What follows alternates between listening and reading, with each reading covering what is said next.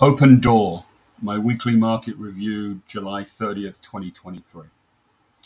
To the surprise of precisely nobody, the Federal Reserve resumed its campaign of interest rate increases on Wednesday, pushing its target Fed funds rate up another quarter of a percentage point to a five and a quarter to five and a half percent range, the highest level since J Lo joined forces with Ja Rule to point out that she was real back in 2001.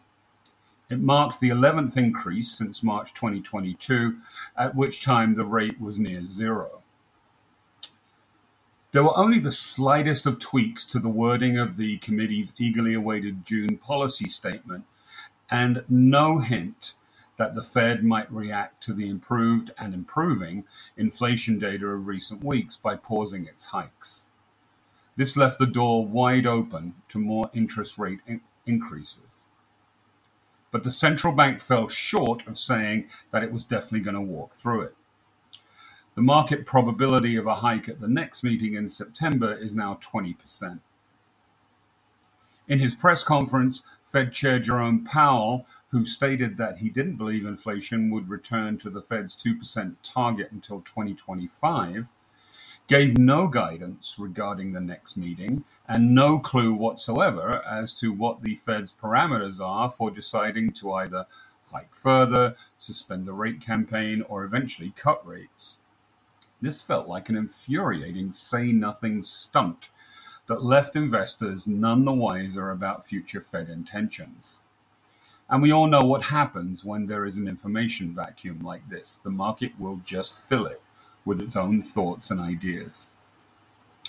Initially, investors were disappointed and confused by the lack of information and seemed paralyzed with indecision.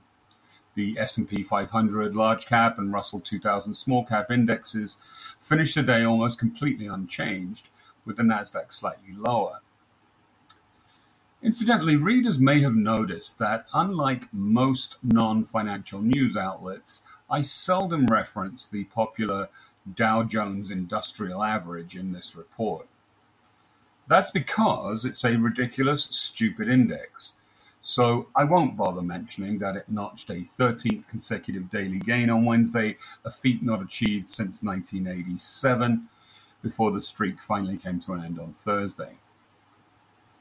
As the week continued, markets began to fill that information vacuum, deciding that they had learned absolutely nothing new and therefore, we're right back to where we were on Tuesday with the same expectations and risks and an unchanged timeline for a pause and eventual rate cuts that has helped drive stocks higher in 2023.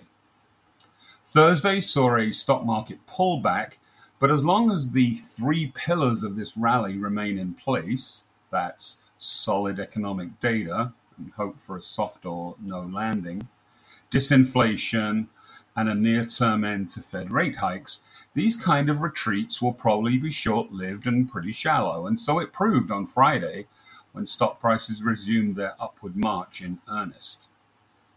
The European Central Bank ECB mimicked the Fed on Thursday, raising for the ninth straight meeting by a quarter of a point to 375, and itself leaving the door open to additional future hikes. ECB chief Christine Lagarde was certainly more forthcoming than her Fed counterpart. What I can assure you of is we are not going to cut, she said. We want to break the back of inflation. The Bank of Japan surprised markets with its own version of a rate hike on Friday, which is essentially loosening its rigid control of the country's interest rate ceiling.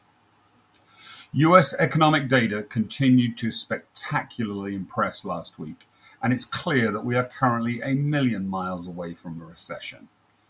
The Personal Consumption Expenditures PCE price index used by the Fed to measure inflation exactly confirmed the latest CPI rate of retail inflation by falling to 3% annualized, down from 3.8 the previous month and the lowest since March 2021. There was plenty more besides. Second quarter gross domestic product, GDP, obliterated expectations, increasing at an eye-popping annual rate of 2.4%, according to the second estimate of 3. Durable goods far outpaced projections. Pending home sales jumped for the first time in four months. Weekly jobless claims moved lower. The quarterly employment cost index, a broad measure of wages and benefits, increased 1% in the second quarter, its slowest advance since 2021. Consumer confidence rose to a two year high. Truckloads of Q2 earnings were released last week as well. And despite some disappointments, Microsoft, Exxon, Snap, T-Mobile, eBay, Juniper, Chipotle, and Bristol Myers, the broad narrative was net positive. Meta, Facebook, Alphabet, Google, Procter & Gamble, Boeing, Verizon, Intel, GE, Comcast, Ford, 3M, Roku, and Royal Caribbean. The expected 8% overall decline in U.S. corporate earnings coming into this results season is looking more and more off base by the day. Markets have now embraced the idea that there will be no economic slowdown, just as aggressively as they believed at the start of the year that there would be an unavoidable nasty downturn.